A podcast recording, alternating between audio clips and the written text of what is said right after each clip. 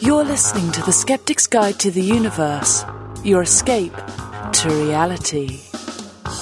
Hello and welcome to The Skeptic's Guide to the Universe. Today is Wednesday, May 20th, 2020, and this is your host, Steven Novella. Joining me this week are Bob Novella, Hey, everybody. Cara Santa Maria, Howdy. Jay Novella, Hey, guys. Evan Bernstein, Good evening, folks. and we have a special guest rogue on the show this week, David Cheeseman. David, welcome to The Skeptic's Guide. Great to be here. It's an honor. So, David, you're a patron of the SGU, and uh, as that's why you're you're here with us. But you, we were just talking before the show how it's amazing, like all of the people that we've had on the show, all the guest rogues who are patrons, have been awesome. Like they're experts in something, right? So. You are like a nuclear engineer or something, right? Yeah, so I did um, two and a half years in the submarine navy as a submarine officer. Got qualified on two different uh, reactor designs. Oh, wow. So there was uh, the S5W reactor design, which is what they use for training you on land before they put you in a you know a boat that's designed to sink but could sink really far if you don't do things right. And then uh, qualified on S9G, which is the reactor of choice for the Virginia class submarines. And I was actually based in Groton, Connecticut, Yeah. right right at your doorstep. So Yeah. did that for about two and a half years, got medically disqualified, so I had to cross rate into information professional, which does Navy networks, radio communications, and cryptography for basically to keep communications uh, secure on the Allied side, so the blue side. And so that's that's basically what I did. Did that for six years, and then punched out to work for a couple startups, which uh, is a serious games company and an AI company. So that's what I do now. wow, very cool. Where's my thorium reactor?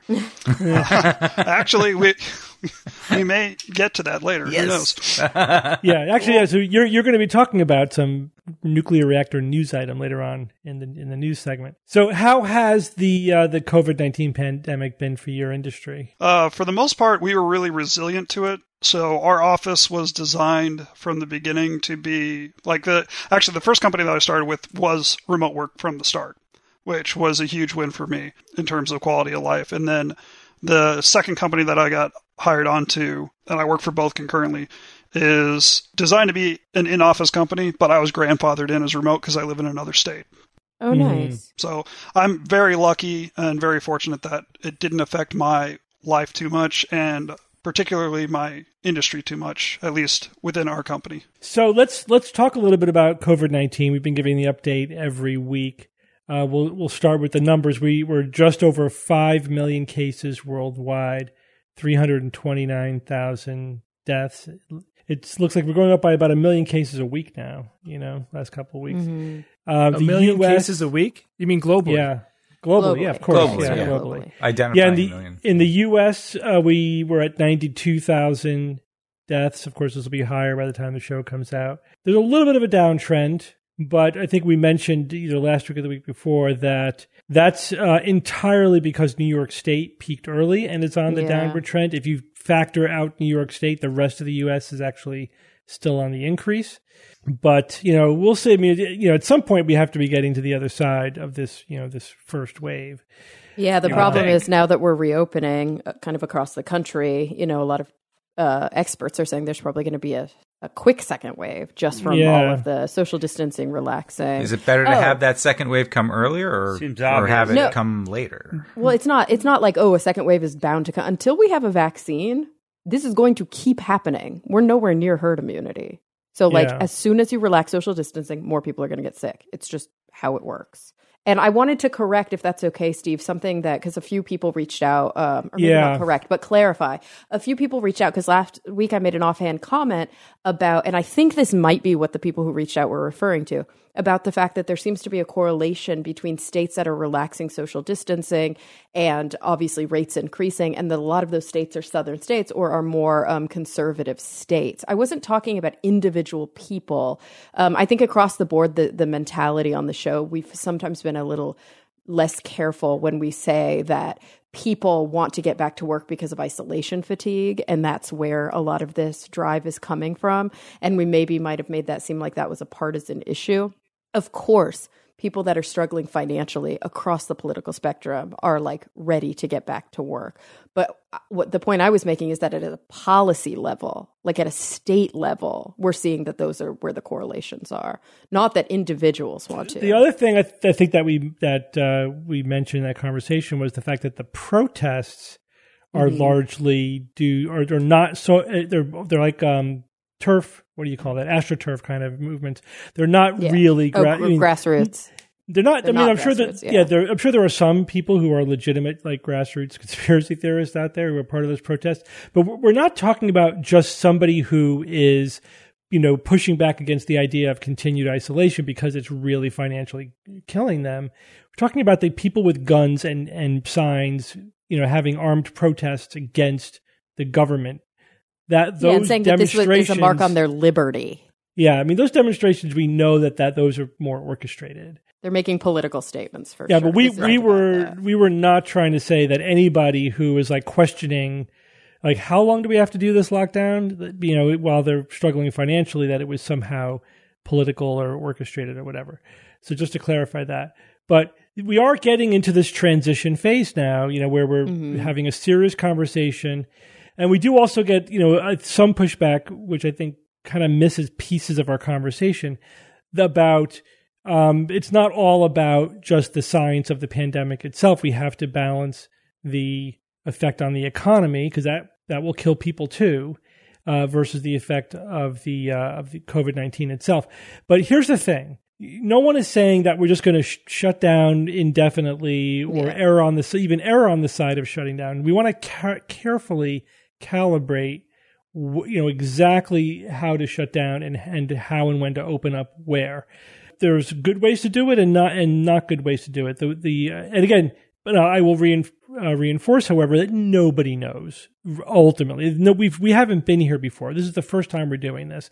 I don't think anybody could say that we yeah we have a clear map on exactly how to do this. We're feeling our way with just you know logic and evidence as best as we can but without yeah really the experience to know what the right thing to do is.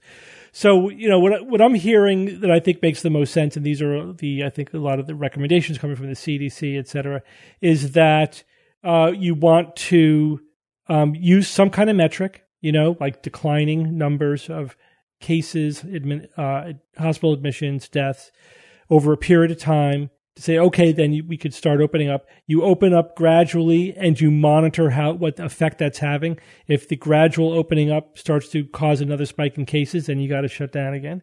And then also continuing to use hand washing, masks, and social distancing while we're opening up. And then finally, we need testing and contact tracing in order to do targeted isolation uh, Atul Gawande had a good, you know, uh, wrote a good article about it because he's at Harvard. Yeah. He said, "Listen, we have our process. You know, the process is every day you have to indicate whether or not you're having any symptoms. You get your temperature tested. If you have anything, then you get tested for COVID nineteen, and you stay away from work until you test negative. If you're positive, then that you obviously you have it. Then you're in isolation for whatever two weeks. So they are they are you know, being very, very careful. We're doing very similar things at Yale as well. I get my temperature taken every time I walk into my clinic, for example. Everyone is wearing a mask. Uh, they're wiping down everything between every patient. We're we're going to be opening up our clinic next week, and because Connecticut is is opening up, and um, we I just got a big email. Here's our protocol, this long elaborate protocol about how we're going to do social distancing in the clinic, fewer patients, you know, wash, wipe down longer times, wiping down between every every patient, et cetera.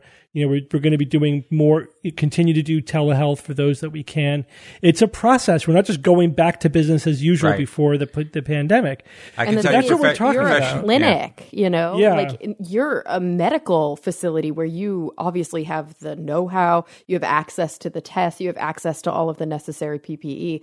Like it's going to take time before a hair salon is able to do yeah. this. You know it can't all just be like everything just opens up on the same day and it's yeah. pandemonium. People are going to get sick. Yeah but i need a haircut. I know right? One of the things that i think is going to be sort of a hard truth that we're going to have to accept is that regardless of what we end up doing in the long run until this is over we're hindsight is always going to make it look like we did something wrong. There's always Yeah. going to be families Yeah. that think that we waited too long to reopen and people that lost their jobs because of it. And there Mm-hmm. will also be people who lost family members that think that we should have kept the controls longer. And those people will exist in, at the same time.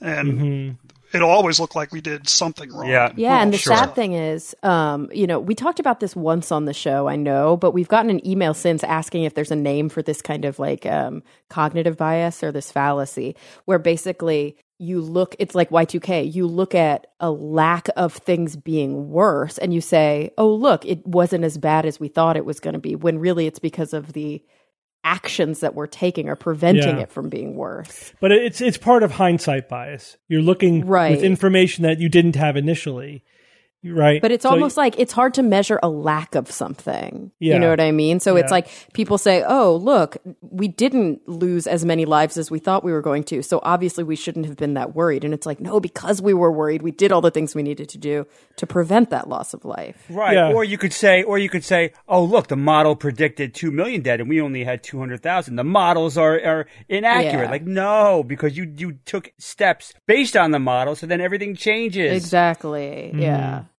So the other thing to to point out, and I think we mentioned this, but just to reinforce it, you know, a lot of economists as well as uh, medical ex- experts are saying, you know, you opening up the economy to restarting the economy is not the the the overused metaphor. It's not like flipping on a switch. That the whole point is people are not going to necessarily listen to what the government is saying if the government Yeah. is pushing to open up too early. course. Yeah. You have to make people feel safe. E- Even though it might be legal to go to the hairdresser, people still might not go Yes. because True. they don't. Some Who wants to die for their continue hairdo?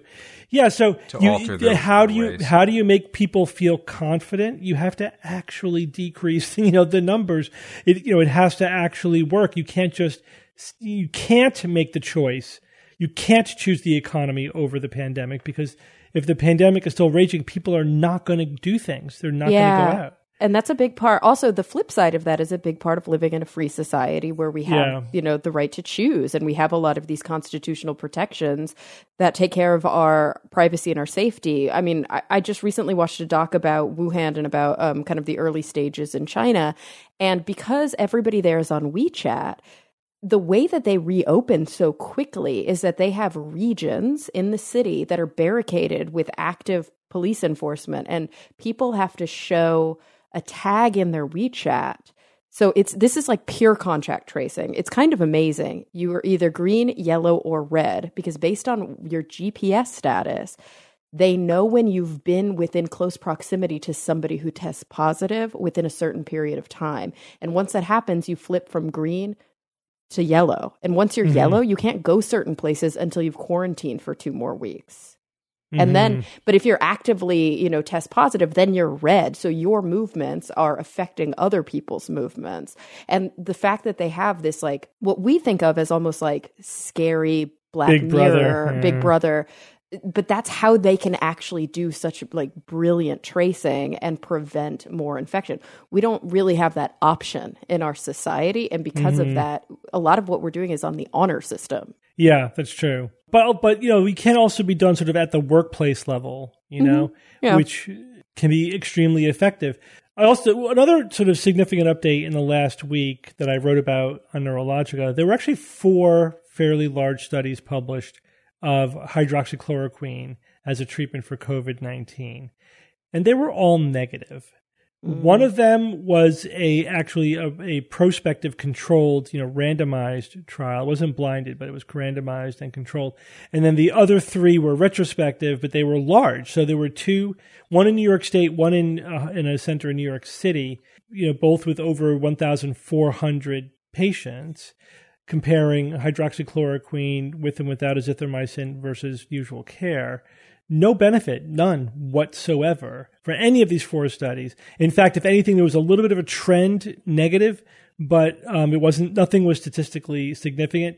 But that is important because you can't even say, oh, if a, a bigger study would have shown a benefit. No, it's actually trending negative. Wow. Meaning it's, so there wasn't even like a trend to, to it being helpful. And there was, there was a meta analysis of all the studies to date also published. They're, they're publishing like every week. They're updating the meta analysis of all the published data about hydroxychloroquine, and again, negative. They're basically just no data that Yeah, but and not just you got to negative, but, but side effects too, right? Like not just negative. Side effects and depletion of the supply. Yeah, so depletion. So for people who need it, like for their lupus, are having a harder time getting it.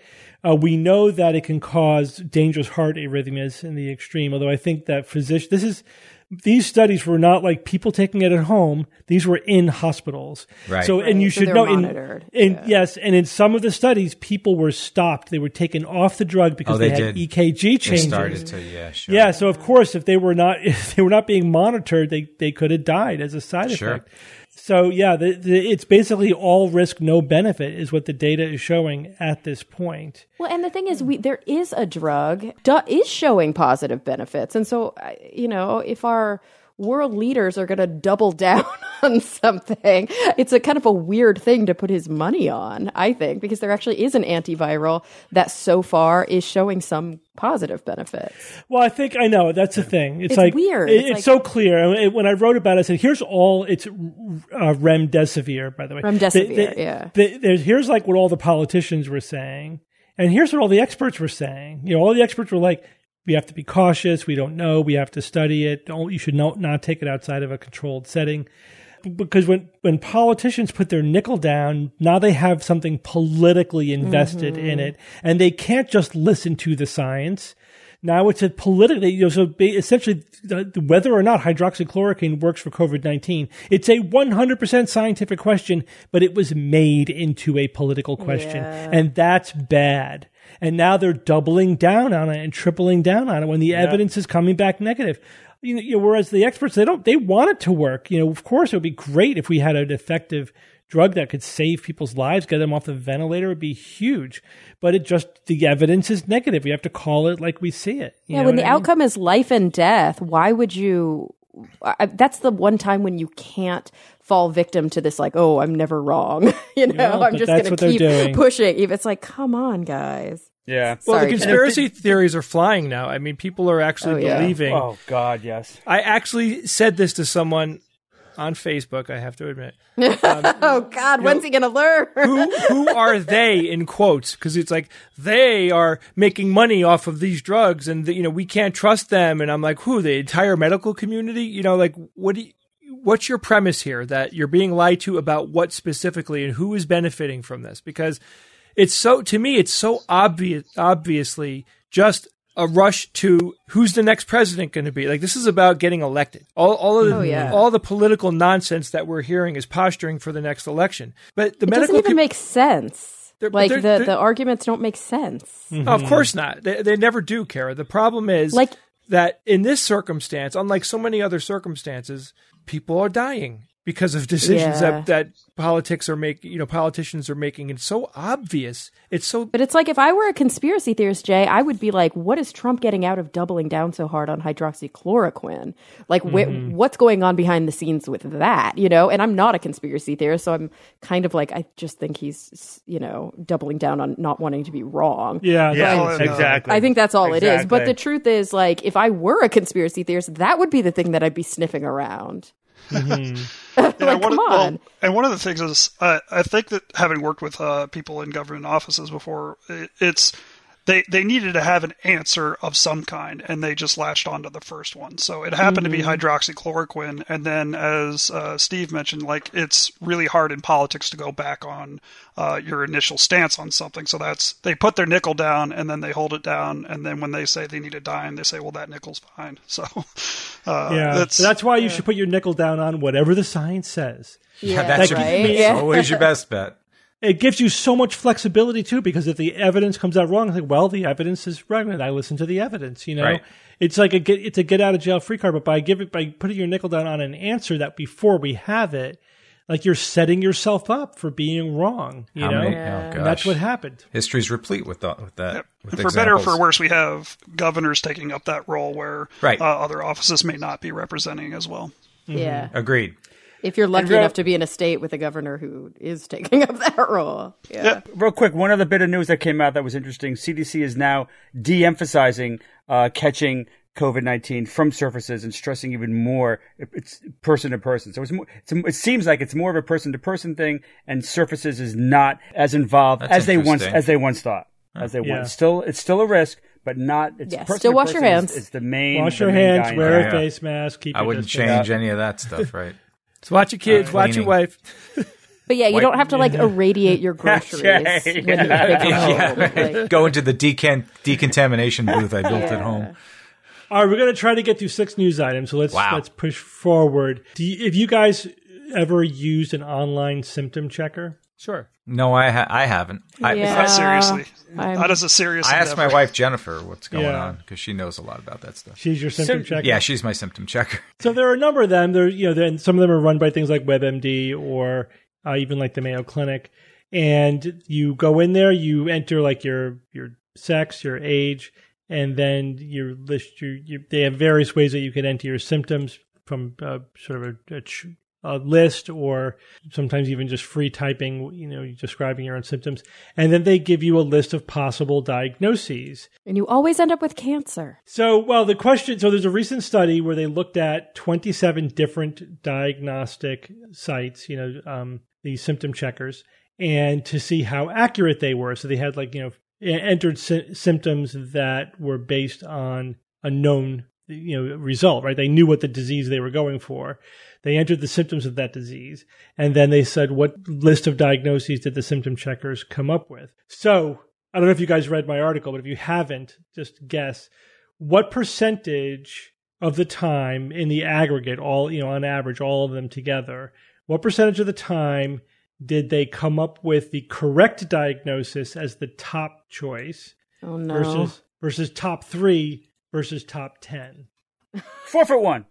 It- Ten There you go. percent. Steve, I read your article and I will still guess incorrectly, I still don't know. but it was very extraordinarily low. They, they, they are not accurate. top Yeah. one, top three, top ten. Yeah. Five percent, thirty percent, sixty percent. That's really low. Might not be that bad. You're a little pessimistic at the low end, but pretty good Yeah. at the high end. So, Oh. uh, the so for the top one, it was 36 percent got it as Okay. a, the first diagnosis, which is actually not bad, I will say. Uh-huh. For a robot. getting getting the getting it the the correct it, it kind of depends on what diagnosis you put in there, but getting the top one, it's not even that important. It just has to be in the list of things that you're going to work up, right? Top top three is kind of important. There it was 52 percent. Hmm. And then here's the worst one. Top 10 was 58%. So it didn't Oh improve that no. much. Yeah, so that's the one I, that concerned me the most. I bet 42% of the time the correct diagnosis was not even in the top 10. That means you missed it. You And were these like common things or were they rare Yeah. things? Both. That's a It was both. Okay. Barry, It was- Barry. yeah. just- I went on a few of these in preparation for my article, and I you know, gave myself various neurological diseases that I'm very familiar with, typed in the symptoms just to see how they did. For really common things, like when I said, all right, I have, well, I said, okay, for one, I get, all right, I'm somebody with a cluster headache, and I entered in symptoms of a cluster headache. And their first diagnosis was migraine, the second one was cluster. But, you know, Okay. there's Yeah, not really okay. much else that has those symptoms. That I was expecting, if it doesn't get this one, it's broken. That was the control, basically. That, yeah, that, yeah. Then I gave myself something slightly uh, uncommon, m- meralgia paresthetica, which is basically a pinched nerve in your thigh. Right, not that big a deal. Uh, total whiff. It had didn't wasn't even in the top 10 The first diagnosis was was uh, multiple sclerosis, uh, which was not Jeez. you know given that It's I a put my scary thing. age in is was not a good was not even a good guess. That would not be number one on my on my list if I were coming up with a differential diagnosis, and it, and it completely missed the actual diagnosis. So, but anyway, that that's anecdotal, but that kind of fits with you know what uh, what they were saying. So I think that um, these numbers, however, are not surprising for for a number of reasons, which I'll get into in a second. But the but know, perhaps more concerning than that was the triage advice that these sites give. So, in other words, it, more important than telling you what you might have is telling you what to do. Like, should you go to the emergency room? Should you make an appointment with your primary care doctor? Uh, and there, um, the the advice was was the triage advice was deemed appropriate only sixty three percent of the time. Oof, that's dangerous. Yeah. And was it too much or too little? Like, was it more like false positive triage For- advice or false negative? Yeah. because false- that would be dangerous.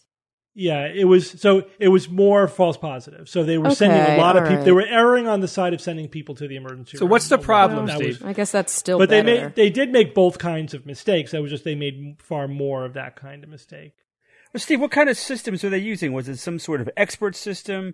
That's a Um, good you know- question. Every kind, because they just they did twenty seven different ones. So actually, I'm sorry, just to correct Uh. those numbers. Overall, the triage advice was only accurate forty nine percent of the time.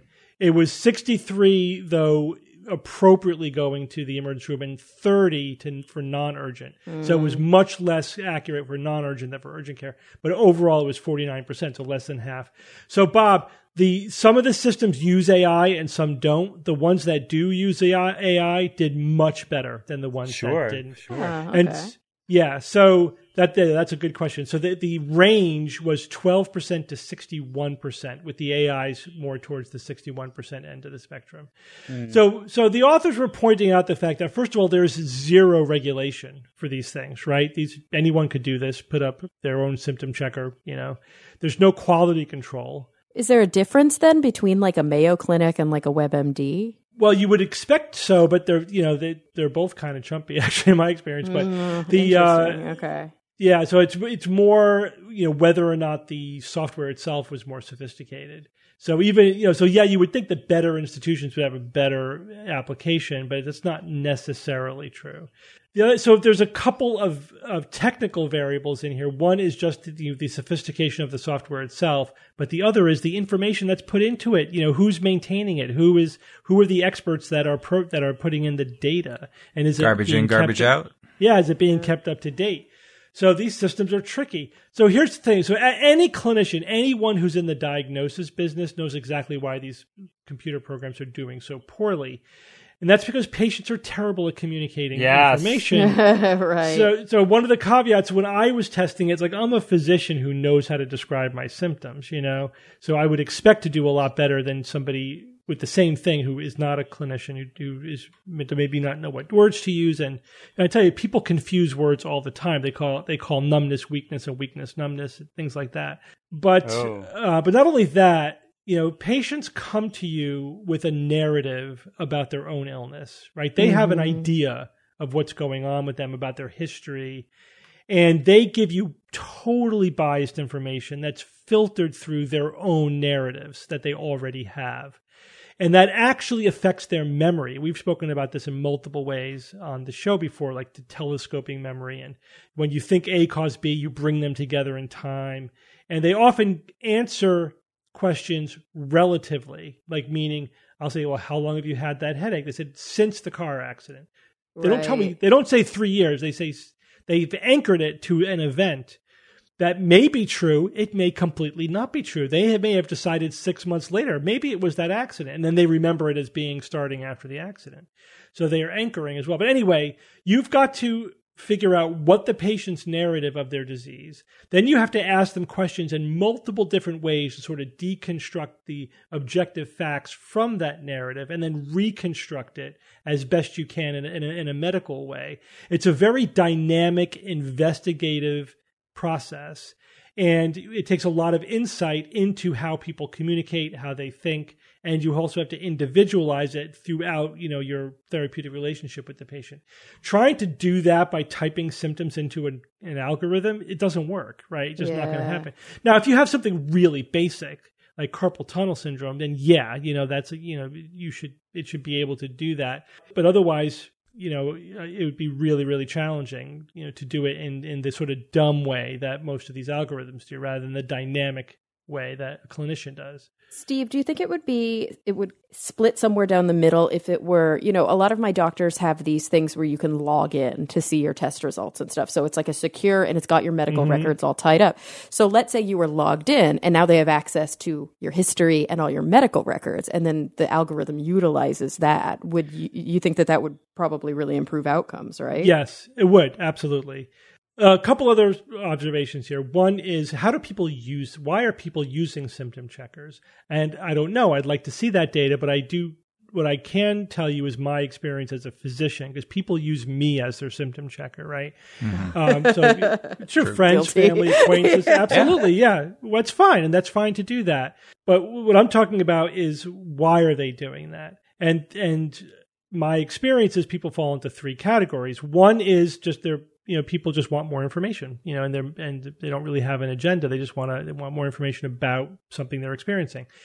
But often people have one of two agendas. One is they're looking for permission not to go to the emergency room or not to seek medical attention. Yep. You know, they're like, yeah, well, I ran it by Steve and he wasn't too concerned, so I'm not going to do anything. You know, uh, they're basically looking for permission. You know, and then the hmm. second group are people who are have health anxiety and are looking for stuff to be anxious about. You know what I mean?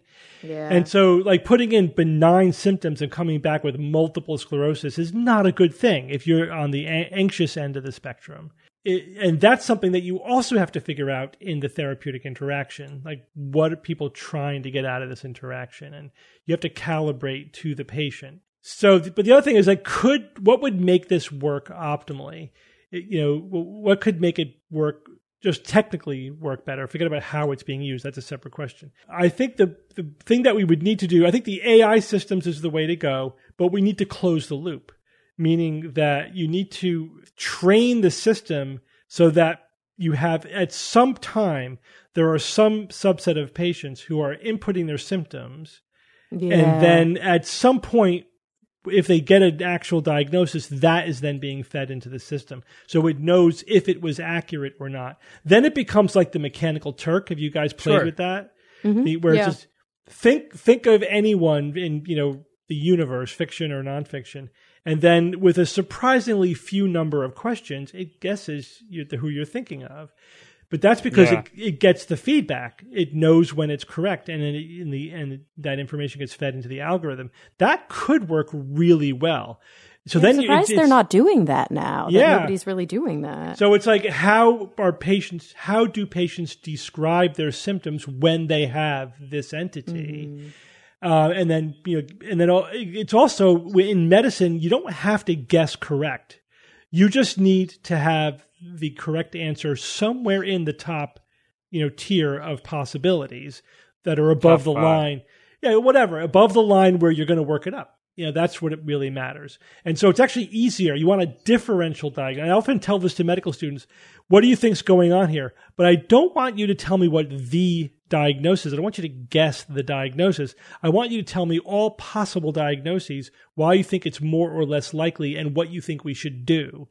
So that's where we need to get to with this. And this could work at, as an expert system, meaning providing information to a physician, not providing information to a, a, a you know a patient other than triage, which is why I was actually more concerned about that being so inaccurate.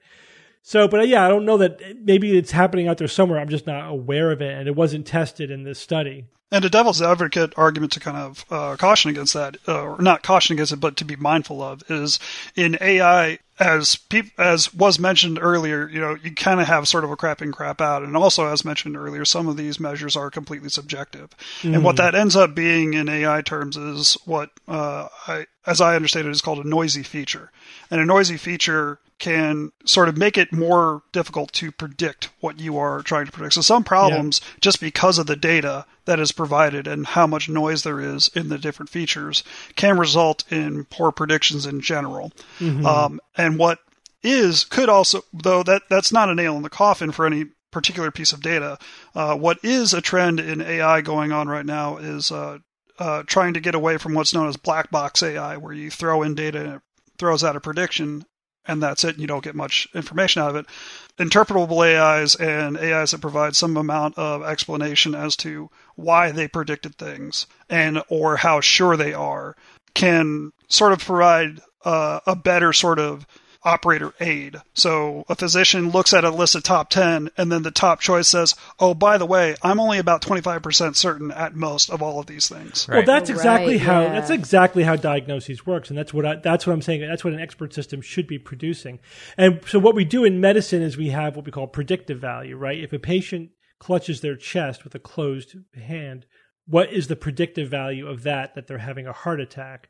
We could put a number on that. I don't know off the top of my head what that number is but that's you know you could put numbers on things like that. Um, and it's not just test results it's also how people describe their symptoms or what they do or how they look or whatever if they have a certain demographic history et cetera. So there basically would be two ways for the for an ai diagnostic system like this to work.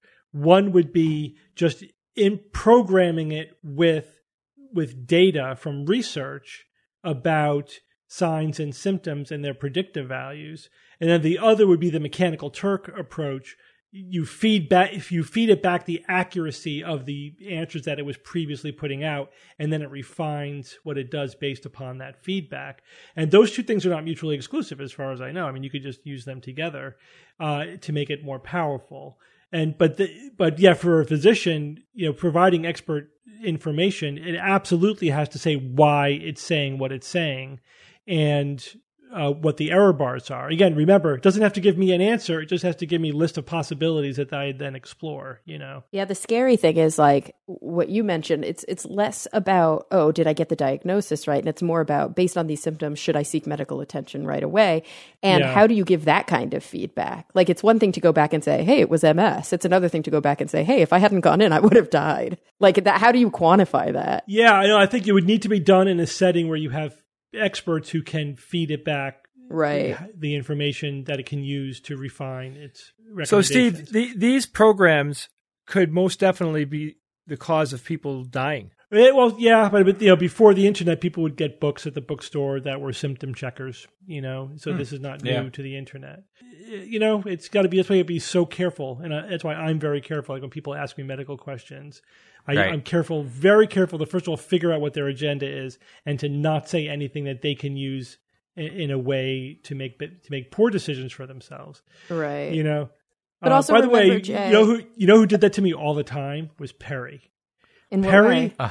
he, man, he was always looking for permission not to seek medical attention. Gotcha. The- and the quote unquote funniest example of this, it's like scary funny. He literally calls me up like at midnight one night. And it's like, Steve, I can't breathe when I lay down. You oh, know, is that bad? Uh, that's that's You know, yeah. he couldn't breathe. Like the guy couldn't breathe. So I don't need to. Like, yeah, I'll be fine, right? And literally, he literally would have been dead if he didn't go to the emergency room. Oh, you know, he, God. he, he, he would have gone to sleep and woken up dead, right? Should we say? Because uh, so I was like Perry, go to the freaking emergency room right now, and he's like giving me pushback. I'm like, you, why did you call me? You know, yeah. To, to hear what he because you know, because like he knew, he, He knew he needed Yeah, to go. yeah, He yeah. knew. But anyway, the real data I want to see is what's the effect of people Right. using these things, and that's be hard real world data to get. But that's what I'd really like to see. Oh, And that's right. Because if if somebody it's hard to infer. It's hard to infer. if it says go to the ER and then they just don't, then Yeah. there's also that. Like, how do you even know? Right, right, right. All right, let's move on. Jay, we have some big news coming Jay. up about the about the Crew Dragon. You talking to me? Talking to you. I don't have a problem dragons, with you. You so- don't have to give me that attitude.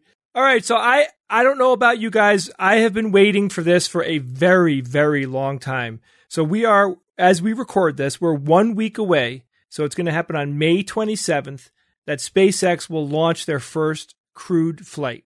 We're going to have two astronauts, two NASA astronauts, Doug Wow. Hurley and Bob Behnken, uh, B E H N K E N, right? Behnken. And Bob Behnken will be taking the Crew Dragon space capsule to the ISS. And they'll be riding on top of the Falcon 9 rocket. And this whole thing will launch from NASA's Space Kennedy Center in Florida. You know, just a little interesting fact. This one is for Bob. Bob, when was the last time the U.S. sent a crewed mission into outer space? It's a decade ago, I think. 2010, 2011. Evan. Good job. So this new mission is called Demo 2 and its primary function is to test the Dragon capsule. They're going to now we've tested it. They've tested the hell out of it. Wait, then why did they call it demo? I wouldn't want to be a first crewed person on something called demo. Yeah, it's actually not a. It's not technically even a mission. It's a test. test. Ugh. It's it's the it's the last test flight before the first crewed mission, which is later this year. Right. They're hoping for. So, wait, does that mean they're going to No, come no, right they- back? they'll go Sound up. like it's a test. Yeah, flight. They'll go up and they can be anywhere from a month to six months up there. So NASA has paid SpaceX $2.6 billion for six crewed missions using the Dragon capsule and Falcon 9. And by the time you hear this, the mission will have already received, been received and reviewed for flight readiness, which means that they're going through all like those last minute checks. The astronauts have already been moved down to the space center. You know, they, they go through all this rigmarole to the lead up to this where things are, are pretty frantic, trying to make sure that all the systems are working. You know, they had to make sure the astronauts aren't sick. But I thought we would take this opportunity to talk about the Dragon capsule version 2 and why this is really a landmark situation that we have going here. So, first, it's specifically designed to take people and cargo to and from low Earth orbit. And it has a max capacity of seven people. So, seven astronauts or seven spacefaring people would be able to go into the capsule. In this particular mission, two people are going, and the capsule will only have a total of four seats for this particular mission that we're talking about. The capsule is considered partially reusable.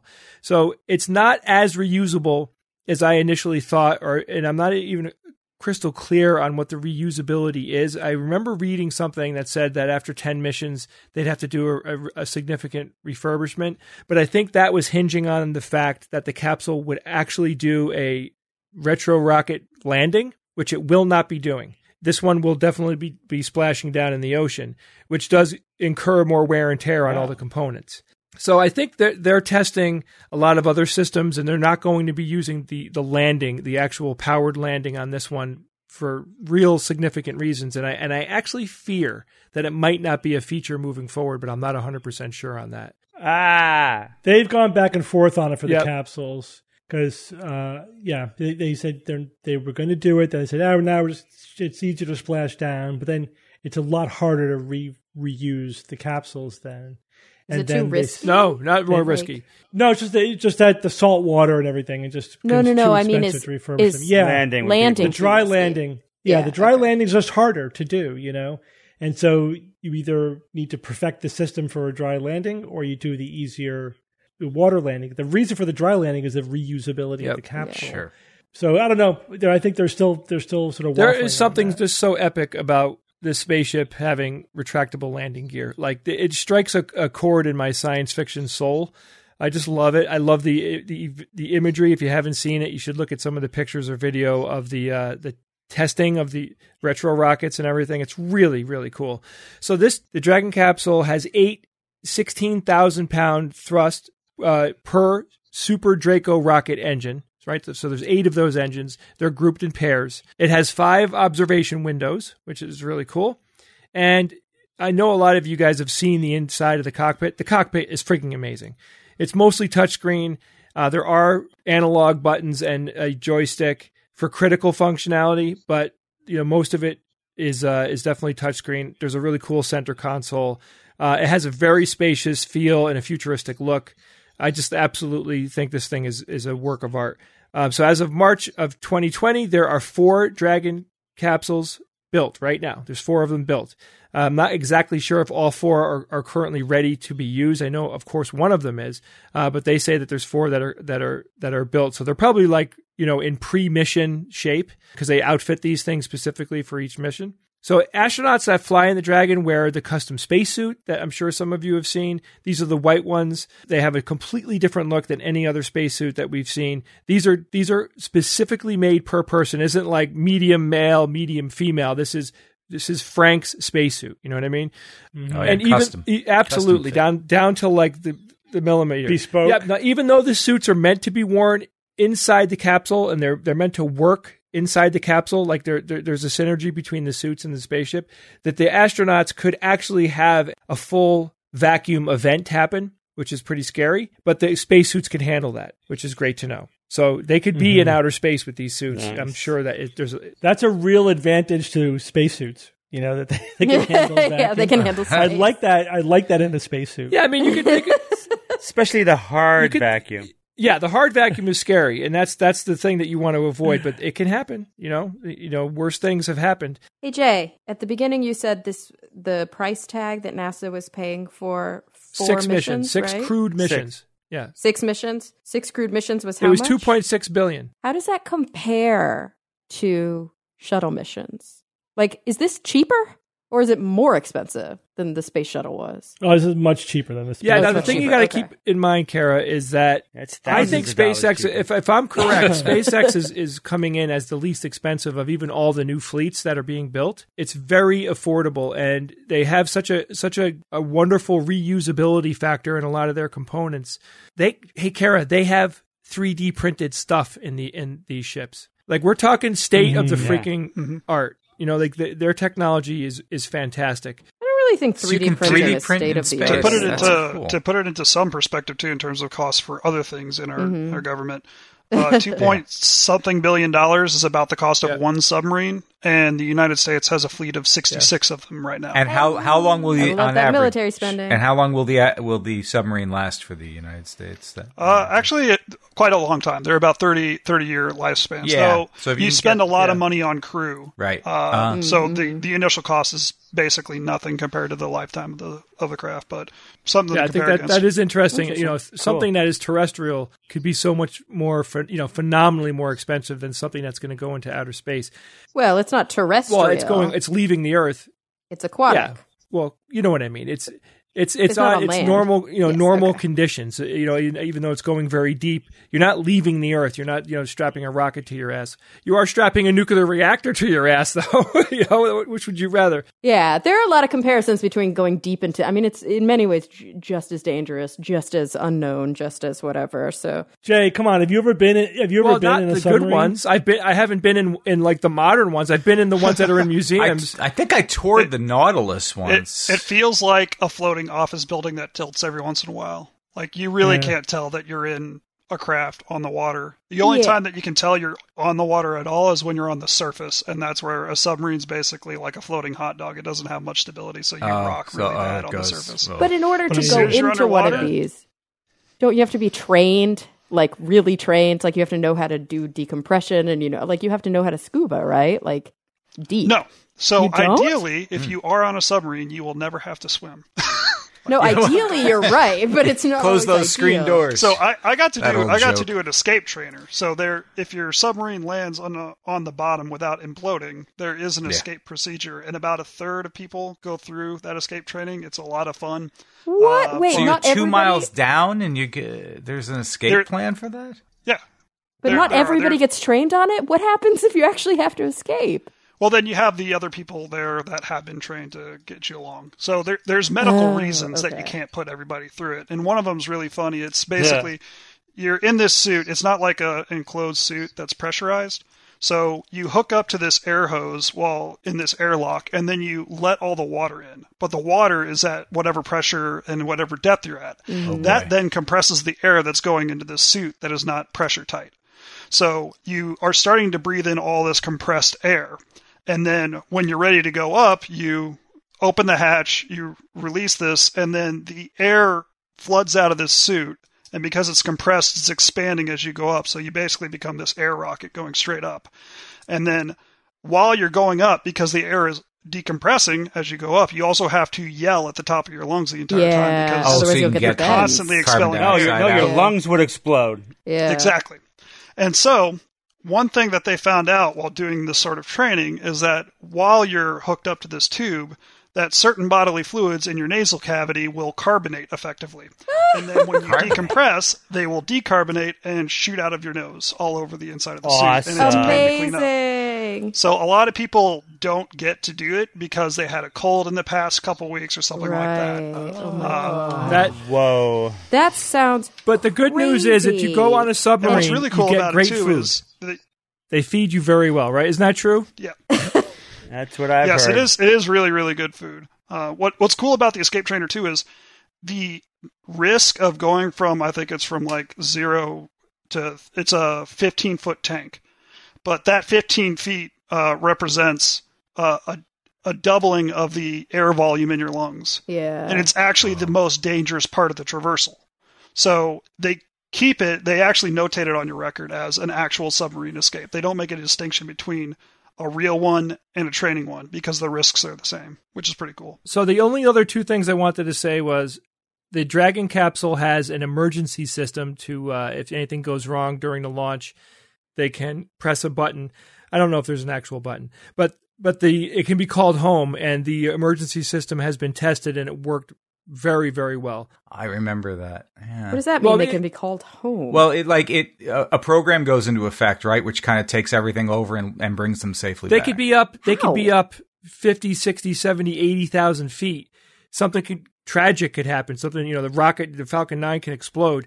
They the capsule has the capability to return back to the Earth in, from that position. Yeah, it separates and deploys its Yeah, but it also has to comes down. If I, uh, Oh, you know, Steve, didn't we talk down. about this? Doesn't it have to fire rockets as well and stuff? Like it has to do something to to orient it and get sure. it.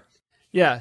to separate. All right, so that Oh, that's right. important. That's Oh, important because other you know previous systems d- didn't work or weren't even in place. So Crew Dragon also has, and I think this one is like a no duh, a fully autonomous docking system, which means that the computer can dock it to the ISS. They used to use the arm, and you know.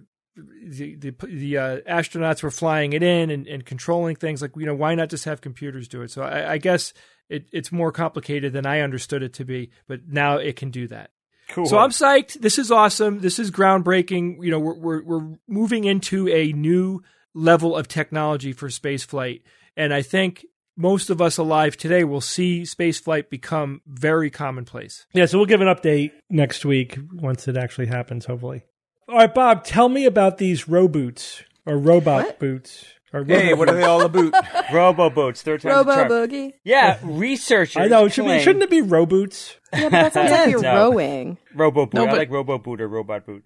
So Robo-booties. research researchers claim their concept for a novel spring-based human-powered robo boot could hopefully one day allow the the fastest people to run 18 meters per second, or for the metric impaired, that's 40 miles an hour. What? So, no. yes, this is no, so wait, cool. How fast So- are the fastest people now? 24, 25? 12 Miles an hour? 12, 12.3 meters per second. So this this is from David Braun, who's assistant professor of mechanical engineering, uh, and his students at, at Vanderbilt Vanderbilt's Center for Rehabilitation Engineering and Assistive Technology. So this research was also recently published um, in uh, Science Advances. Uh, so for this item, of course, I saw RoboBoot in the title, and I was already hooked like a fish. But this was genuinely a really fascinating topic. So human running. The fastest human can run, like I said, about tw- a little over 12 meters per second. So how can you dramatically increase that using only human power? Now you might think, well, hey, they got cutting edge running shoes like like Nike's Vaporfly. Have you heard of Nike's Vaporfly? It's like it's like cutting edge running shoe. It uh, uses four percent less energy than standard running shoes, and they actually um, there was an Olympic medalist who recently ran a, uh, the, for the first time a marathon under two hours, and he was and he was wearing them, and that's that's cool and all, but shoes like this won't dramatically increase running speed uh, ever. Uh, they they aren't changing the physics of running. Uh, they will never match the best way that we've devised to increase running speed. Which which way is that, guys? What's what have we done? What did we create to dramatically increase essentially running speed? Meth.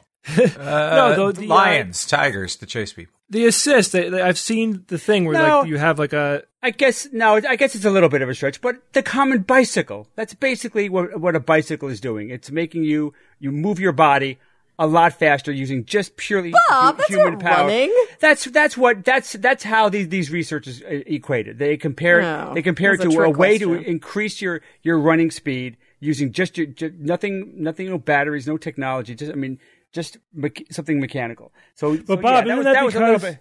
isn't that because the precursor they're they're saying to the modern bike was a like a a pedalless bike that you ran on? Right. Really? Yeah, so Yeah. like a, Like Fred a wheeled in his hobby car or horse. something? Yes, I love exactly. that. Exactly. No. The first, the like- first bike, the first bike was called the Hobby Horse. It had no pedals. It had no gears. Uh, you could steer it by changing the direction of the front wheel, and that was the, the, the first. The first bike, the first bike uh, bicycles were were four wheels really, but then the second generation was the two wheeler, and but even that did not increase your running speed. You know, it supported your weight and things like that. And helped you out a bit, but you could not go faster than that. You could not. Do that. But go did it faster require less faster- energy to go the same speed you would have a, gone? a little bit less energy, but I'm, but I'm keep in mind I'm talking about running fast. I don't give a shit about anything else in this context. Hey, you brought up bicycles. This is- it But I This is do all- love no, that- no. I did bring up bicycles, and I did it for a really good reason because bicycles increase your ability to move faster than anything that's that's ever been designed. That that's purely that's human powered. So why? Mechanical, right. Why is that? Why? Why does a bike do that? Why does it offer that? You're here. You're giving metal to a person and saying, "Here, go faster carrying this," and and it works. So the so some of these are obvious. The, Because you're the wheels, because you're you're not deal, you're overcoming friction to to a huge degree, aren't to, a you? to a certain extent, there's three there's three big reasons. The the wheels obviously are huge. They give you uh, you have a rolling motion right with the wheels that prevents what they call collisional energy losses every time your foot impacts the ground. Right, every time your foot hits. I mean, it's a jarring. It's, it's friction. It's going to slow you down to a certain extent, and then you push off right really fast. So the wheels help. The wheels also support your weight, which is really good because then then uh, the the body if the bike is supporting your weight, then your legs can really just focus on moving fast and not supporting the actual body. So that's good. But the big thing, the most important thing about bikes that make them so awesome in making people move so fast is the pedals. It's all about the pedals because think about it. They allow you to supply energy continuously instead of intermittently only when your leg is on the ground. So think about that. When you run, every time your your every time your leg pushes off the ground, it does nothing for a while. Right? It lifts off the, you know, you kick Yeah. off with one foot, it lifts off the ground and it, it extends back and up a little bit and then you move it forward and then down until it hits the ground again and then you push off. But all that time I just described, your leg is dead weight. You're, you're, it's, you're not, it's not doing anything for you. And the pedal takes that away. The pedal, you're put, it's basically your, your foot's on the ground pushing all the time. All the time. constant, That's constant, on why the surface, right? right, all the So time. there's That's no why you can go farther and faster on an elliptical than when you're running. Probably the same. You never concept, take your foot off. It's basically a large pedal. Right, And of right. course, there's no impact and blah, blah, blah. But when you add that all Right. together, If you it's, could- it's less energy to go the same speed. Right. If you're right, as long as you if you can get rid of that dead that dead time Yeah. where your feet are in the air, that's that's what makes the bike so good. So that that the take home is that's why bikes can move you so fast. It's because of the pedal. So so what else can you do though besides a bicycle? Uh, what about the spring boot? Right. You've you've all seen these cool spring boots, right? They they have like a curved piece of metal on the bottom. Or some type of bouncy spring mechanism, right? And that increases your ability to, to leap and your, it increases your stride length and all that stuff. And uh, so you you would think, oh, that's that's got to be that's got to let you run really really fast too, or maybe in the future. But th- those aren't that great either because that type of foot gear certainly makes it easier and maybe more efficient uh, when you walk or run or leap, especially when you leap, because the spring absorbs some of the impact and then gives some of it back to you like a kangaroo. So it is helpful for making it a little bit more efficient. But the problem with springs, though, and it should be obvious, is that they, they're still like natural running. You still have a very limited amount of contact time with the ground. And in fact, Right. and in fact, with the spring boots, you have even less contact time overall um, to the, with the ground. So even it, so you can't even run as fast with the spring boots than uh, than and, and than a really good runner, a, you know, really well trained runner can. So even so What even about- spring boots aren't that great. What about those blades that amputees Same thing. sometimes same, run on? Same, Same thing. thing. Same exact. so they idea. can't run as fast? I always thought they, can't- ran faster. No, they can't. You can't run. It doesn't make you. Hmm. It doesn't necessarily make you faster at running. And then this this is what the focus is. How do you go? How, basically, when you ride a bike, your body is somehow tapping into this this this potential that lets you go that lets you bike twice as fast as you run. So how can we tap into that potential with, without a bike? Uh, what other mechanism could do this? And this is what the researchers figured out. Right? They wanted. Ice they wanted. No, they they wanted they wanted they want to augment running that lets you contribute all the time, just like with the what the bicycle pedals do. They wanted to have your legs being used to make you move fast, all as much as possible, not just when your foot hits the ground. Foot bikes. Foot bikes, yes. David David Braun. So David Braun worked with the students at the Vanderbilt Center, and uh, this is his quote, which which which encapsulates um, how this works. Um, he said, "Using the Robo Boot, runners supply energy by compressing a spring with each leg while it's in the air. With each footstep, the spring releases its stored energy by pushing against the ground faster and stronger than the legs could otherwise do." So in effect, then your leg would be creating the running energy and storing it in a special a variable stiffness spring while your leg is in the air, which would then be released by the spring when your foot hits the ground. So these these springs um, then will offer many many advantages uh, of the bike. Then it supports the springs could support the body. They could minimize that, that collision energy as your as your foot hits the ground. But most importantly, uh, like the pedals, they use leg energy for more than just when it touches the ground. So, so that's the idea. So, so going by their calculations, they show that if they could create an ideal robo boot, it would, it would allow some people to use their legs 96% of the time. Uh, the step time they refer to it 96% of the step time to actually run faster than 20 meters per second or 44 miles an hour which is considered uh, the top speed in cycling so you could if you had an idealized version of this robo boot you could run as fast as a top cyclist uh, is what is what they're saying. But um, w- when you try to get more down to earth and more realistic, it's more like 60% of the step time would be utilized. But still, we're talking 18 meters per second, which is essentially 50% faster than Usain Bolt in the 100 meter sprint. You would blow him out of the water. Go twice, 50% faster than him uh, using this thing, even with, if it's only 60% efficient. So, and remember, this is all just human power. There's no engine, no batteries, no mini fusion engines inside. This is just people power. This a concept or is it an actual product? Well, that's a good segue into, into what what we can expect to see from this. In the future, they hope to have a the first RoboBoot prototype in about a year, which is actually better. Oh, than, that's good. Better than five to ten years. Um, Yeah. So they will have it in a year, and of course, this will be like a version 1.0. And uh, but who knows? You know, over the course of of uh, of many years. Like like bicycles have been developing since the 1800s, and they are they have been sl- they've been increasingly improved, improved, improved over each major uh, major change. And I think we could see the same thing for this if this actually pans out. So what could they be used for? Uh, the researchers Running? say that this this could be used for yeah yeah good idea uh, uh, search search and rescue. Who would be yeah who would- who would be running though? Search and rescue, first responders, law enforcement. We may even see um, even in sports. Criminals, Imagine that there could potentially be an Olympic you know an Olympic event that that involves this type of thing where Oh, where people are running crazy fast. You know, as fa- imagine running as fast as a as a top bicyclist. I mean that is that's a, that's incredibly fast. Um, Well, that's and- that's the one thing I was thinking about because at least with a bicycle you have gyroscopic stability. Now I'm running on two Right, pogo sticks at 45 right. miles an hour. Yeah, right. Exactly. Yeah, you won't have that. So yeah, so if you fall, yeah, it's going to hurt. Definitely going to hurt. And can your legs even handle that? Those, I mean, is That's the difference that you just have a really long stride now, or No, is it that you're no, doing the, difference same is- stride just No, twice right. as fast? well, don't- I mean, I think your I think your stride might be a little bit bigger, but the key is that the different. I mean, if your but your your body can handle it when you're riding a bike. I think you, you can handle it using this me- this mechanism. It's not it's not like you're sitting on a human. seat when you're riding a bike, though. You're not like- Sometimes. yeah, I guess that's true. But also, a lot of times when people ride bikes, they're not pedaling consistently.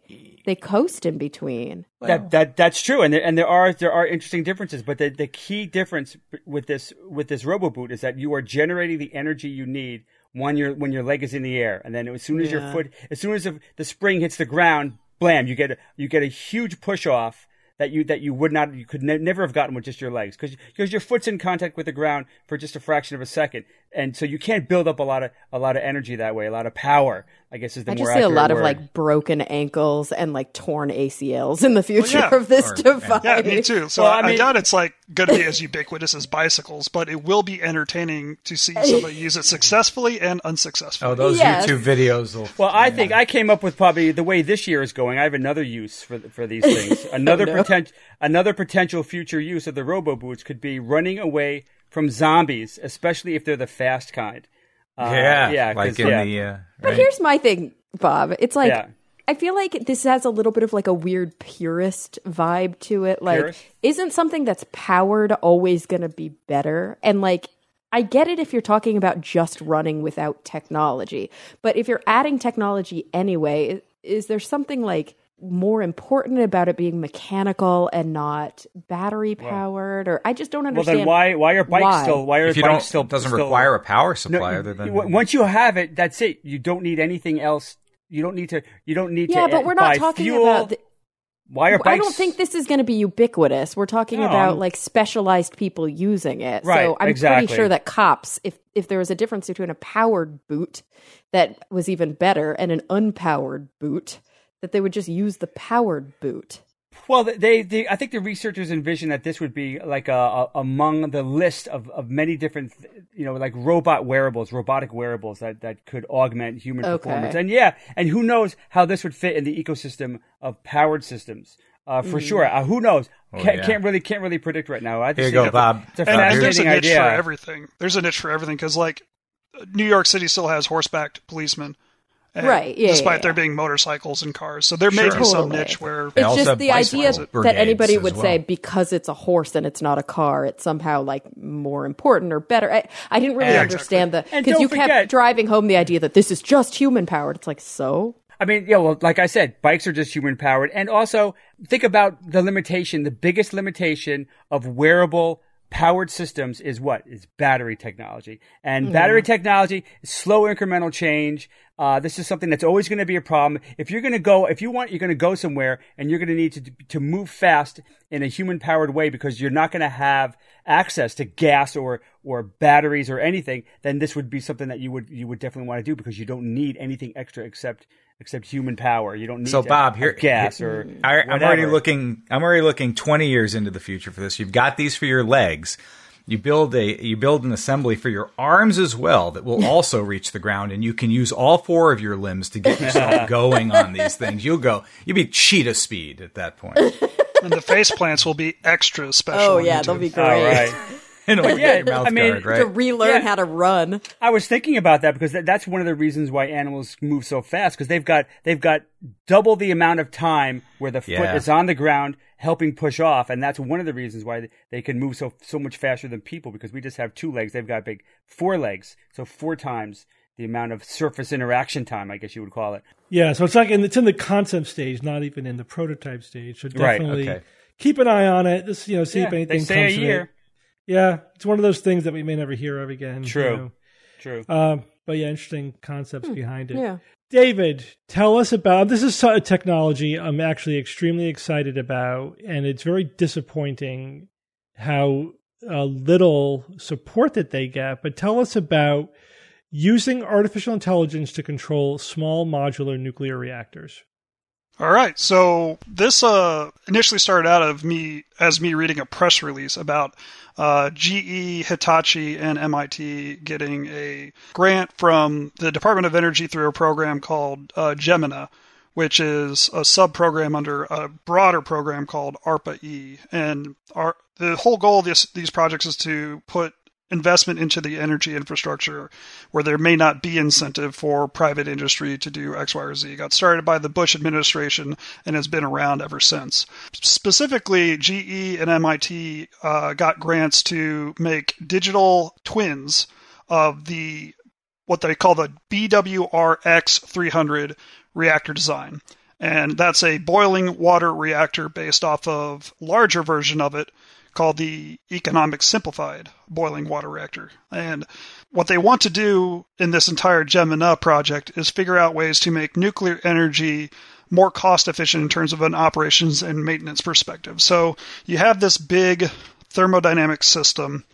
You've got hot, uh, often pressurized water that is moving through uh, metal pipes and going through pumps and going through valves that have mechanical seals and all this stuff. And there's all these things that you have to do to maintain that system, to keep it operational, uh, and to keep it safe. Normally, the way that things are done is you kind of just do routine checks. Like every, you know, quarter, you go to check the leak by on XYZ, or you know, double check the flow rate, or check the resistance across this instrument stuff like that. GE is going to use uh, what they're calling their Humble AI project, which is AI that is given sort of the constraints of the real world, and ha- there's some way to uh, objectively determine if the AI is behaving uh, predictably or if it's in sort of a context that it wouldn't perform optimally on. And if you detect it in that uh, it falls back to a more deterministic uh, sort of fallback procedure in terms of maintenance schedules or safety procedures or whatever. It's going back to the whole idea of, at least from my perspective, of trying to peer into the black box of AI. It says that you should do X. Why should I do X? Oh, this you're outside of your context. I'm just going to fall back to what we would normally do in this situation.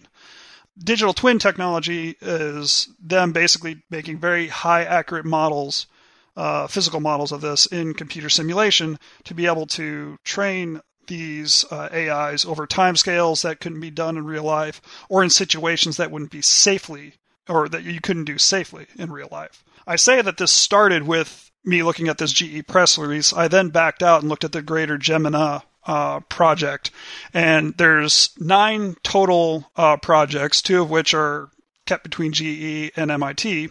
And of those, five of the projects are doing digital twins, and two of uh, two of them are doing AI or machine learning integration, and then one is doing something really crazy, which is moving away from uh, sort of the normal maintenance uh, concept of install it and then maintain it and do regular maintenance to keep it up, going to a model instead where you replace and refurbish something, which is kind of a neat, interesting concept uh, that needs to pan out. But it's it's very interesting to me because when I was in uh, the nuclear navy, we didn't have we had computerized assistance, but for the most part, you still relied on the operator to be able to detect when there was some sort of plant condition that needed some sort of action.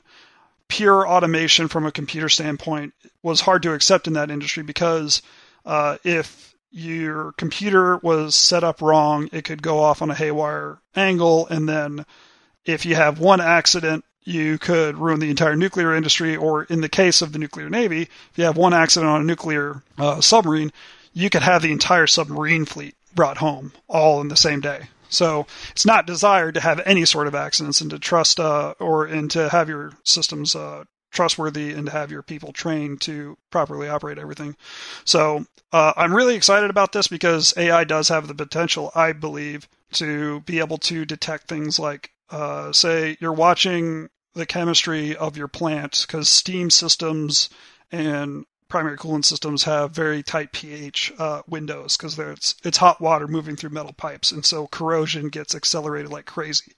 So maybe this AI will better predict when you need to adjust pH and how often, and that will change through the lifetime of the plant, and as a result, you'll cut costs down while keeping the plant safe.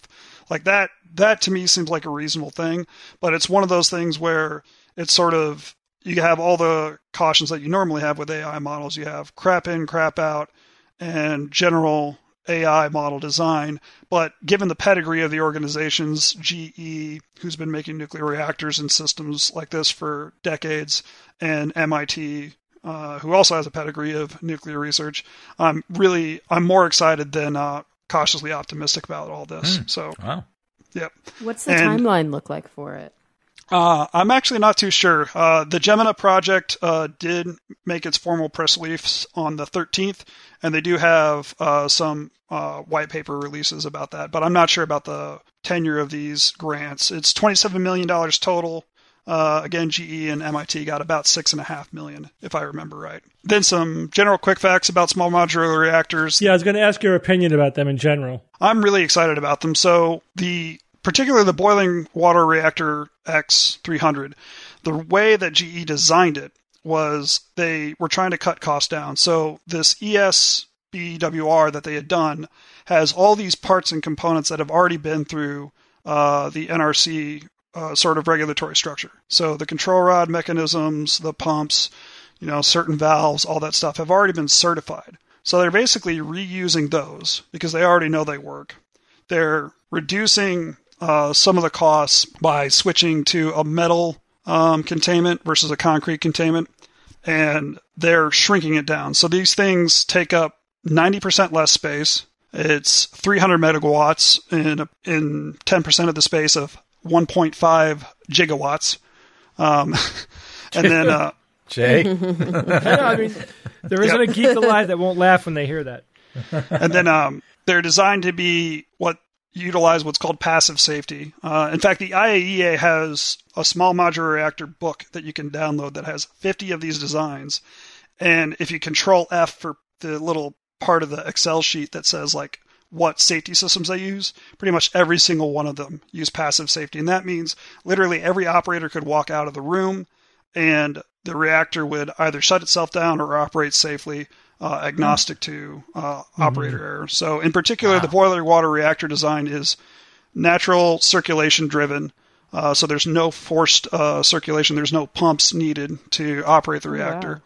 So, And, uh, so Homer Simpson could work at this reactor, is what you're saying. Yes, absolutely, absolutely. And again, it's like it's 300 megawatts in 10% of the space. It's also much cheaper. They're trying to get under a particular capital cost bar that makes them competitive with uh, natural gas, and then they're trying to get again under a cost per kilowatt hour operational uh, to compete with natural gas, uh, as well as other renewables. Um, but if this all excites you, you should definitely still uh, get in touch with your congressman because this overall project, ARPA-E, uh, they have a line by line budget that's put out by the Department of Energy, and while they there is money being allocated to this kind of research. Overall funding for these sort of researches into grid technology have uh, been uh, cut and disproportionately away from renewables and nuclear. If you if you have time and you're excited about this kind of research, uh, please uh, get, take some time write your congressman about that kind of thing because these small modular reactors are really cool and could really innovate the nuclear field. And what's the byproduct? The byproduct You mean the uh, waste? is Yeah, waste. I'm sorry, waste product. that's actually something that I got excited about. I saw ninety uh, million dollars allocated to nuclear waste handling in the most recent Department of Energy uh, budget request, which was kind of exciting. But uh, it will produce some amount of waste. I'm not pretty clear on the details. Some reactors have waste that can be reprocessed and reused. Yeah. Uh, some, especially the ones that were designed to develop plutonium, produce a lot of waste. Uh, but that ca- that waste could be used by other reactor designs. There's a whole separate conversation about that that could take for quite a bit of time. Yeah, yeah. Just very, very quick. I've been reading a lot about that as well. There are there are cycles that they're experimenting with nuclear cycles where basically, again, there's no difference between nuclear waste and nuclear fuel. It's really that's a that's a relative designation. There's nothing. Diff- the only difference is what we can burn. Right? If you can burn it, it's fuel. If you can't, it's waste. So it all depends on what we can do. And so these newer reactors are definitely able to burn more thoroughly through the fuel and leave less waste. And with reprocessing, they have reprocessing cycles, at least on paper Take paper the now, waste and use it. that can that can take all of the long term uh, products, ones that take million years, you know, half life, and Yep. and get rid of them basically and burn them so that you're left with only the ones that last for hundreds of years, you know, Yep. not not millions of years. So it's a complete game changer in terms of nuclear waste. Oh. God, yeah. But uh, but we got to do Yes. it. You know, we just got to do it. Yep. And to give you some gotta pay for it. perspective, as I mentioned before, we have 66 submarines uh, by my last lookup active in the U.S. Navy. Um, those submarines have reactors that are on the order of 200 some megawatts. So we have 66 of those all around the world. I don't know how many civilian plants are still operational, but uh, as I understand it, I think it's less than the number of military deployed ones.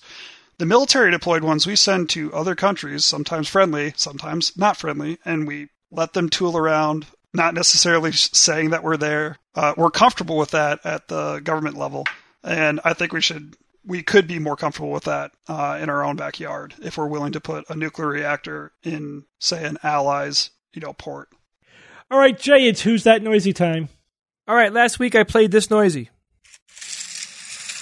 It's recording. Don't you knock, don't you take, don't you do anything to my phone. Dixie, don't, my phone. Dixie. Dixie.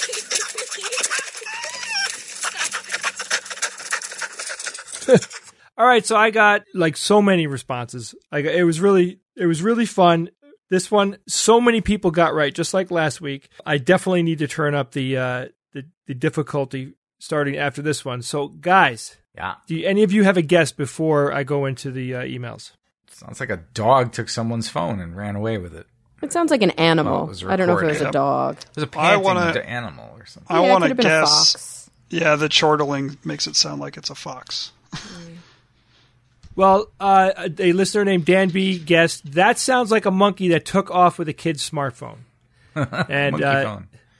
Yeah, so you're you're in the right phylum, but that is not that is not correct. Sarah Nash wrote in Jay.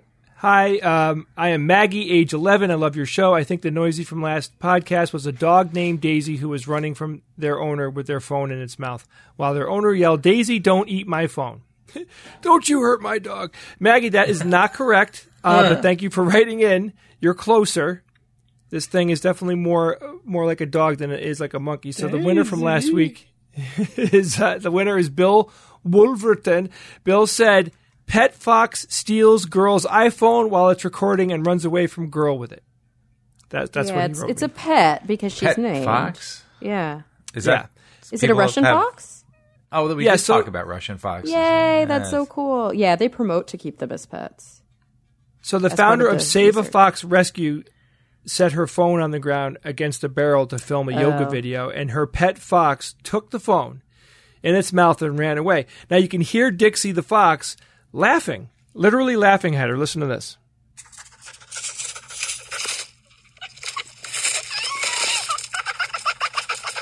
What? he's, he's excited. The fox, the fox, or she's excited. The fox is definitely excited and knew that it was doing something naughty, which is adorable. which is adorable. Uh, and, you know, the, and this this fox is uh, you know trained and raised and all that, but you know, it's still a wild animal. They're not domesticated. Well, they are if this is from the Russian foxes. So Here I wouldn't come say the that. Foxes. It's, Is it- it's, is it one of the Russian- It might It's not s- be, but a lot of quote pet foxes do come from that experiment. Yeah. Okay. Don't they cost like ah. twenty grand or something? You could buy. They're one? expensive and they pee themselves constantly because they're so You know- excited to have people Yeah. Uh-huh. Mm-hmm. Yeah, that they but so yeah control help it. it. so did my puppy. What you know, I had a miniature long-haired dachshund who Murray, I miss Yeah. Murray. took Yeah, three Murray years to awesome. potty train, and then even then had happy pee whenever he got excited. Yeah, that's the thing. So Especially when he saw me. Yeah, some dogs have that. Apparently, like the vast majority of the Russian foxes have that Yeah, because it's good. just one of those things that because it was a forced evolution. Yeah. it's like close enough to the to the gene or the alleles that it's it's what I guess very domestic animals do. They're just too excited. That's nutty. Uh, so that was sent. The original, uh, the original "Who's That Noisy" was sent in by Christina Lynn. So Christina, thank you. This was a lot of fun. The, the fox is adorable, and thus ends my adorable animal series. I had a mini adorable animal series. I have a new noisy for you guys this week. This was a noisy that was sent in by a listener named Damien Van Schneidel. God, Schneidel? Damien, don't be mad. Yeah, if I don't if I don't say your last name correctly, this one is really cool. So this is one of those noisies. I'm warning you right now. It's a little sharp. Uh, you might call it loud. It's a little harsh. Yeah, it's a little harsh. Throttle back. Ready? And here we go.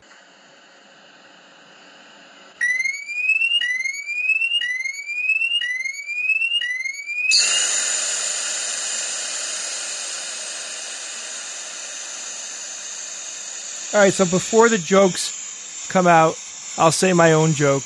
That's the noise that happens before I fart in the house. Ha ha. Didn't see that. There you go. coming. So what I'd like you to do is, is, is with as much information as you can, tell me what's happening in this sound. What is this associated with? What's happening? What's going on? And please email me at WTN at theskepticsguide.org if you heard something cool this week or if you think you know the answer. And Steve, did you know, Steve, that there's multiple things going on all at the same time around Oh, yeah. the world? Sure. right? So one one of those things is NECSS, N E C S S dot org. We're doing a live streaming conference this year because oh, you know, the pandemic came to town, came everywhere, and we had to uh, we did not want to not have NECSS, so we decided to do a live stream. We have the list of speakers is almost complete. I will begin the marketing probably tomorrow. It'll be on Facebook and other instant uh, and other social media if you're interested, and I'll, I will give a full announcement next week of everything.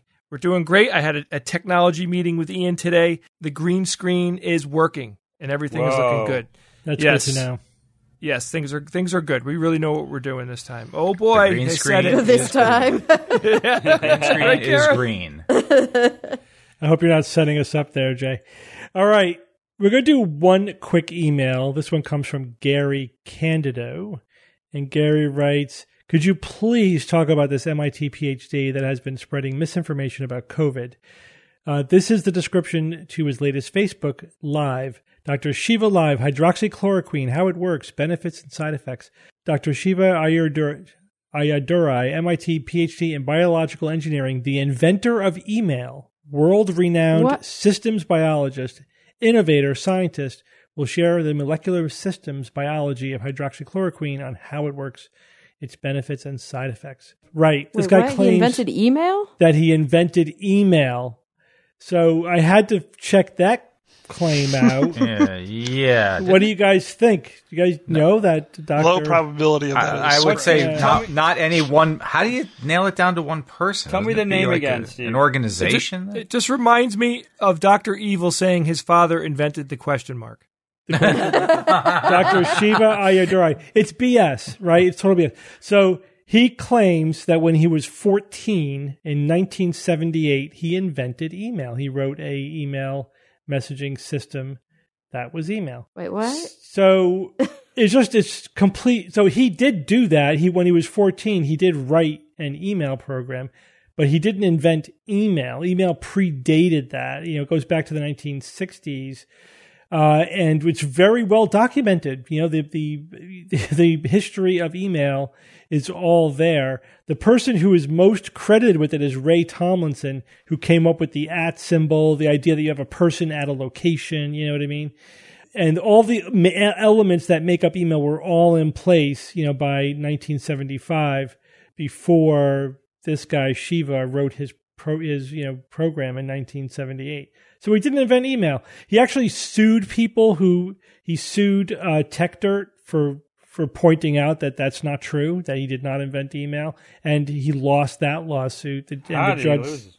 How did he lose? yeah. What do you mean? How did he lose? Because he didn't freaking invent Right. email. I can, can you see that case? The, judge's like, oh wait, you, oh wait, let me check, let me Google it. Oh no, you didn't invent it. You lose. Yeah, right. That's basically it. It's like, you know, you can't prove that what they're saying is wrong, basically. The judge didn't say you didn't invent email. He just said you can't prove that what these people saying that you didn't invent email are wrong. That's kind of the, you know, what they, all they had to do. And it, whatever. It was also just, it was their free speech and everything. Yeah, just ridiculous. So, you know, right there is credibility is in the toilet, right? If you're like, you know, uh, claiming you invented email when you didn't. It's just ridiculous. But I watched this video that he's talking about, and he's just going over the potential molecular mechanisms of hydroxychloroquine. Which, here's the thing this is like the typical basic science researcher mistake is that they think because they understand something at a basic level, they could make clinical claims about it. And you can't, because how it might work on a biological systems you know perspective doesn't tell you if it actually works clinically. You need clinical evidence to tell you that. And the clinical evidence is negative. So this guy is like a dunning-kruger you know all over the place. This is this this is what happens when you have a this is where we talk about the um the nobel prize syndrome? You know if you have Yeah. credentials in one area and then you, your ego is just unchained right? Linus, and you yeah, think Linus Pauling. Yeah, Linus Pauling is a good C. example of it. And so, of course, you know, I get most annoyed when the, the non clinicians make clinical claims based upon their non clinical knowledge, and they always embarrass themselves, like this guy is, because they're just they have no idea how to evaluate clinical evidence because it's different. I don't care if you if we have some data about a potential mechanism. It doesn't. It uh, that it all it does is make it plausible. It means that we should study it clinically, which is what, what, you know, all the experts, including myself, were saying about it months ago. It's like, yeah, it's plausible. We should test it. It's been tested. It does it turns out, at least the evidence we have so far is really negative, which means it's very unlikely that there's a significant clinical effect that's being missed by this preliminary evidence. But he doesn't know how to think about the clinical evidence because he's not a, that's not his expertise. But, uh, yeah, the whole inventing email thing is like the icing on the cake. All right, let's move on to science or fiction. It's time for science or fiction.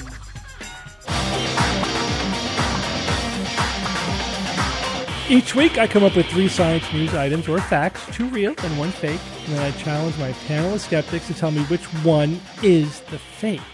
We have a theme this week. The No. theme is based upon my latest pandemic hobby, baking bread. Oh God. It's all about Nice. bread. bread, bread. Come on, you guys All eat about bread? We love I know we love bread. bread. Oh my Yeah. gosh. I have had it. Yep, I've you've had ate bread. it once, so I'm an expert about it. Exactly. Had it with these questions, Cara. I I've made uh, so I made another loaf of the uh, the sourdough. It, ca- tasted great. It didn't really. It was kind of flat because I didn't have the right kind of pot to put it in. Yeah. Um, and then I Yeah, made. that's ti- why. No, it's true. It it, ro- it it rose nicely. It was very fluffy, but it just was you know because it's soft. The sourdough is very wet, so it will it will flatten out like a pancake if you don't keep it in a Dutch oven, which I don't have. So anyway, you got to get a Dutch oven. They're the best. I know, I know, I need to get one. And then, uh, so today I made just regular Italian bread, um, I using yeast. God, it's so much easier. You know, using Yeah, right. And honestly, it's in some ways more useful. Although you can do a lot with sourdough starter. Like sourdough is a very particular taste. yeah, which I like, and it was very, it tasted great. So And that regional. came, But it, the uh, the the, be- the bread I baked today came out really good. We had some one of the two loaves for dinner. It was great, but So you made Italian bread. I mean, how good did it come out? it was great. It was it was perfect. You know, it tasted like any Italian bread you've ever had. But um, the thing is, though, the the crust was pale. It didn't turn like this golden brown. So I so now uh, um, I'm troubleshooting how to fix that. And I've read some things like you had, like I didn't I didn't wash the top of it with anything. And some say, Yeah. yeah, you Oh, could like put water on it or milk or yeah, whatever to make it, that will wash, brown. yeah. So next time I'll yeah egg. Um, you- yeah, so those are the three I read about: water, milk, or egg. And they said it depends on what you want, you know, et cetera, et cetera. But next time I'll try it with a wash and see if I can get the outer outside to, to look a little bit more golden brown. So we'll Oh see. yeah, it's it'll a, be you know, beautiful. it's a whole it. technology skill set unto itself, you know. So you just have to really just do it and and figure it out as you go along. Baking um, is science. Like it's yeah. like Oh, yeah. basic Oh, lab food science? Are you kidding? But baking Yeah. specifically, it's like a lot of the same skills that you learn when you're learning to do wet lab work. hmm Yeah, and the thing is, like, the thing, you know, I follow recipes, no problem, but this is more than following a recipe because there's some skills involved, you know, with it as Yeah. well. A lot of it is uh, the the experience of doing it. Anyway, so for all of those reasons, we're talking about bread. So, are you guys ready to hear the three items? Let's do it. Yep. All right, number one, the U.S. government banned pre sliced bread in 1943, but the ban lasted only several months due to widespread, widespread protest. Uh, number two, in the U.S., some products sold as wheat bread are just white bread dyed brown with caramel coloring. And item number three, a baker's dozen is 13 originally as a marketing ploy, as 13 is prime and cannot be easily divided, encouraging purchase of the full dozen.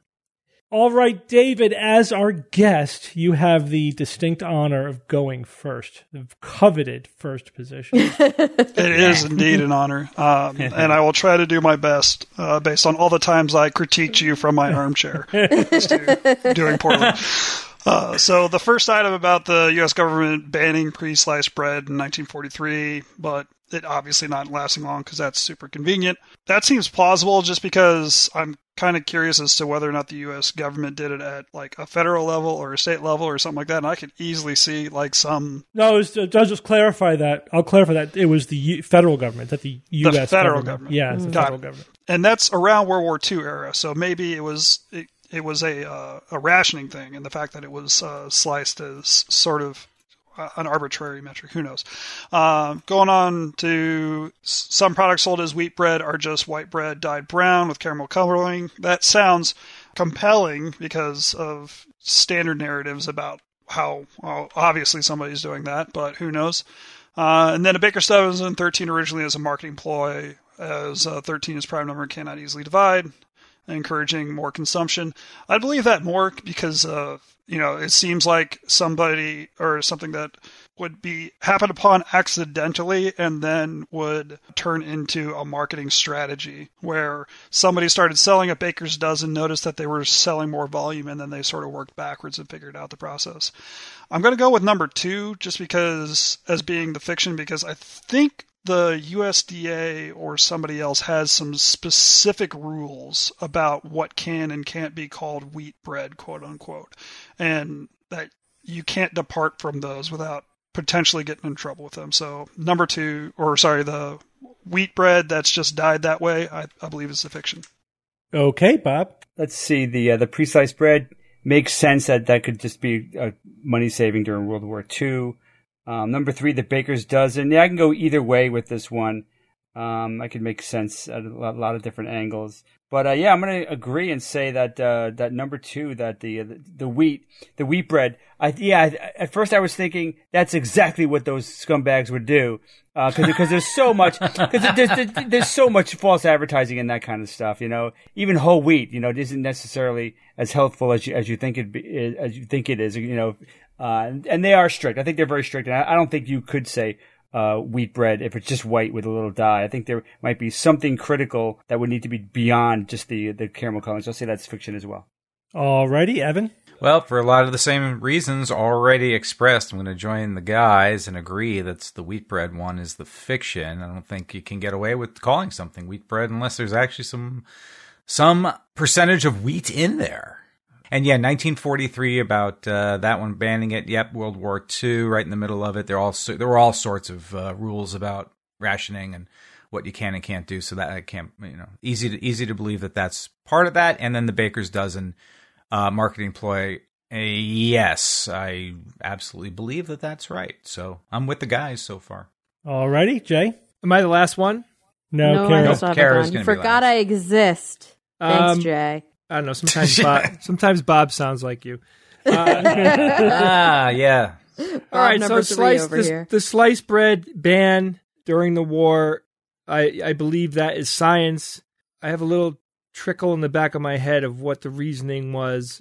I'll move on. Oh, Oh my god! I oh the next one here, yeah, the the the wheat bread being sold as actually you know healthy bread that that has a lot of fiber in it and whatnot. I completely think that one is science. That that is the truth.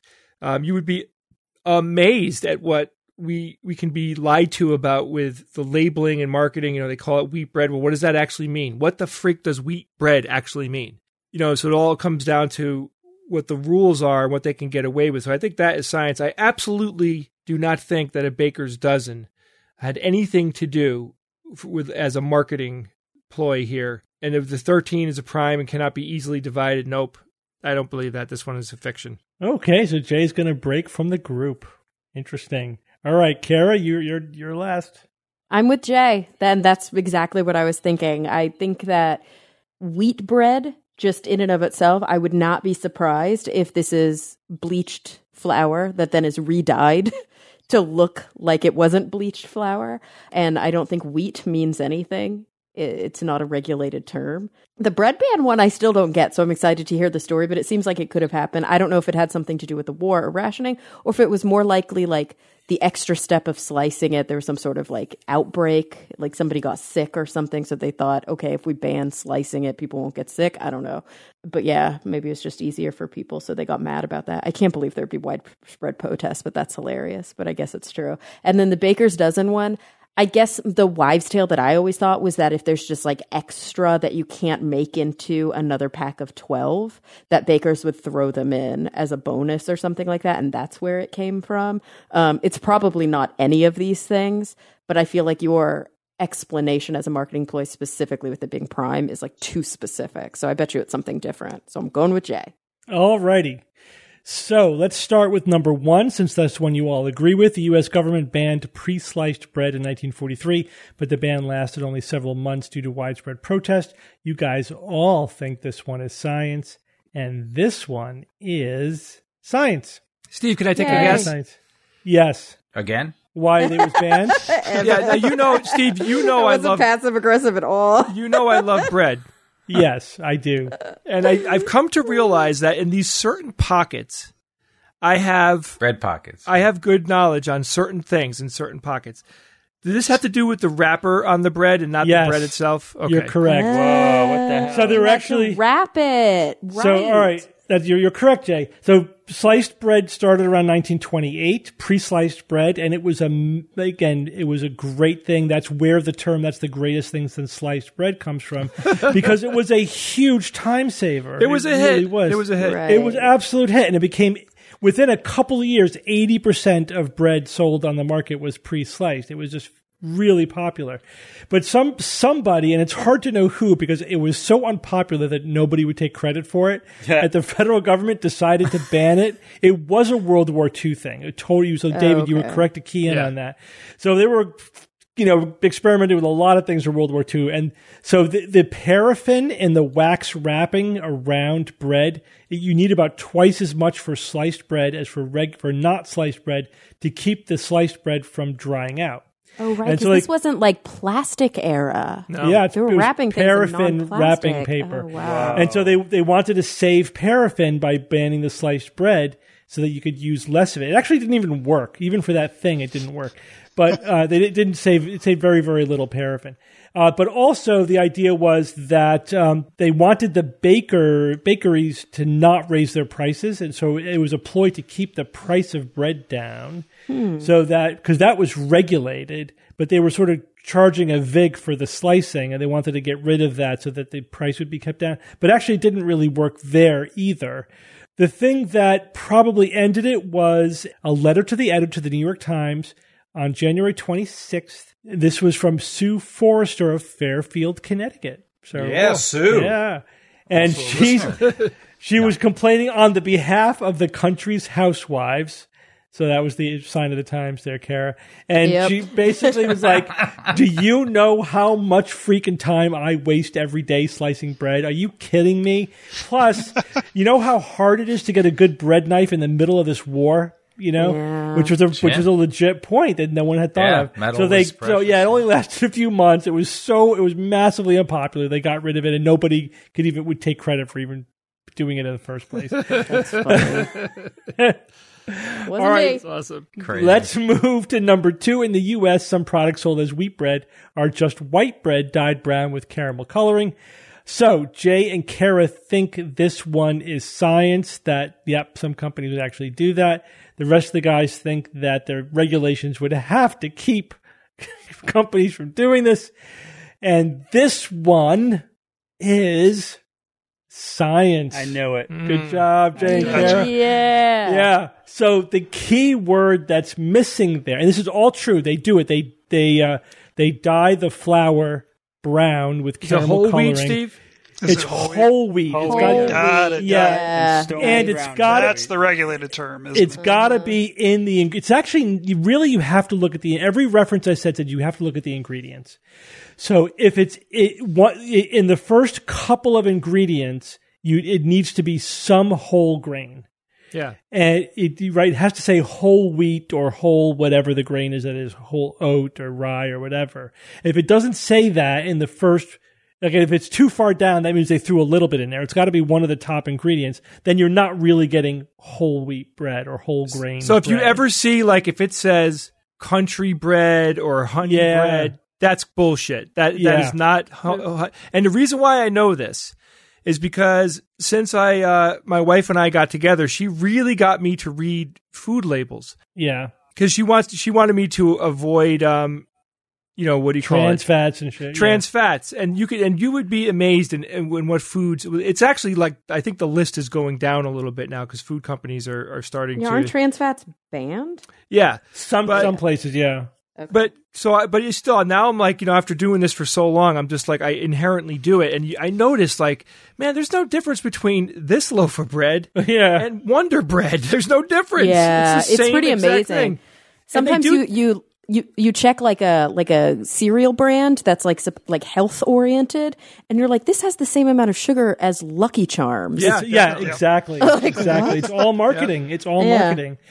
So yeah, be, so watch out for that. But there are some breads out there that are whole grains. I like the whole grain breads myself. Oh, me so too, I, it I. Yeah. once you make I- the switch once you switch over it, it tastes so much better it's just a It better does. bread yeah, yeah, all the I like whole wheat everything. I like wheat pasta, whole. You know, I like it all. yeah. Now- But now you've it's gone good. too it's far, hearty. my it's friend. No, it's got Still- more of a depth of flavor. I yeah, agree. absolutely. I still love Wonder Bread nostalgia trips every once in a while. Though. I mean, white bread's fine.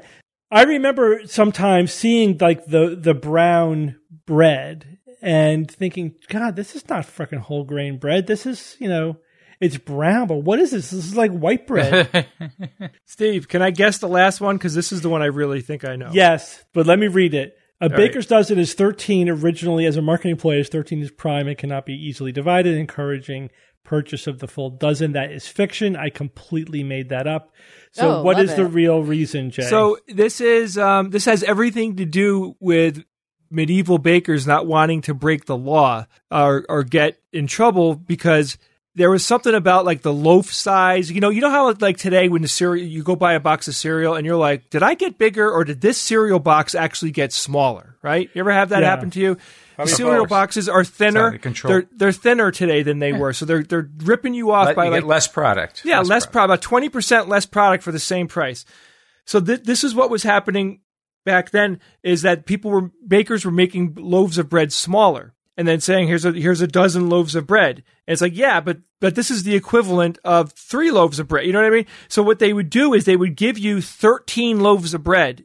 Um, instead of 12, saying, I'm giving you an extra loaf of bread, uh, just to, to make sure that they're giving you enough bread so they don't get in trouble. Is that correct? So you're close. Yeah. So it was in medieval England eh, when this rule came out. And essentially, to prevent bakers from shortchanging their customers, there were um, statutes that regulated the weight of the bread being sold. So, like, if you s- like a dozen rolls or a dozen loaves had to weigh a certain amount, and if it weighed less than that, you could be fined. So, but of course, there's variability, you know, in exactly how big and how much things weigh. There's Yeah, did they have a little bit scales in medieval? Like, was every ba- baker using Yeah, they a had scale? scales. Yeah. They had scales.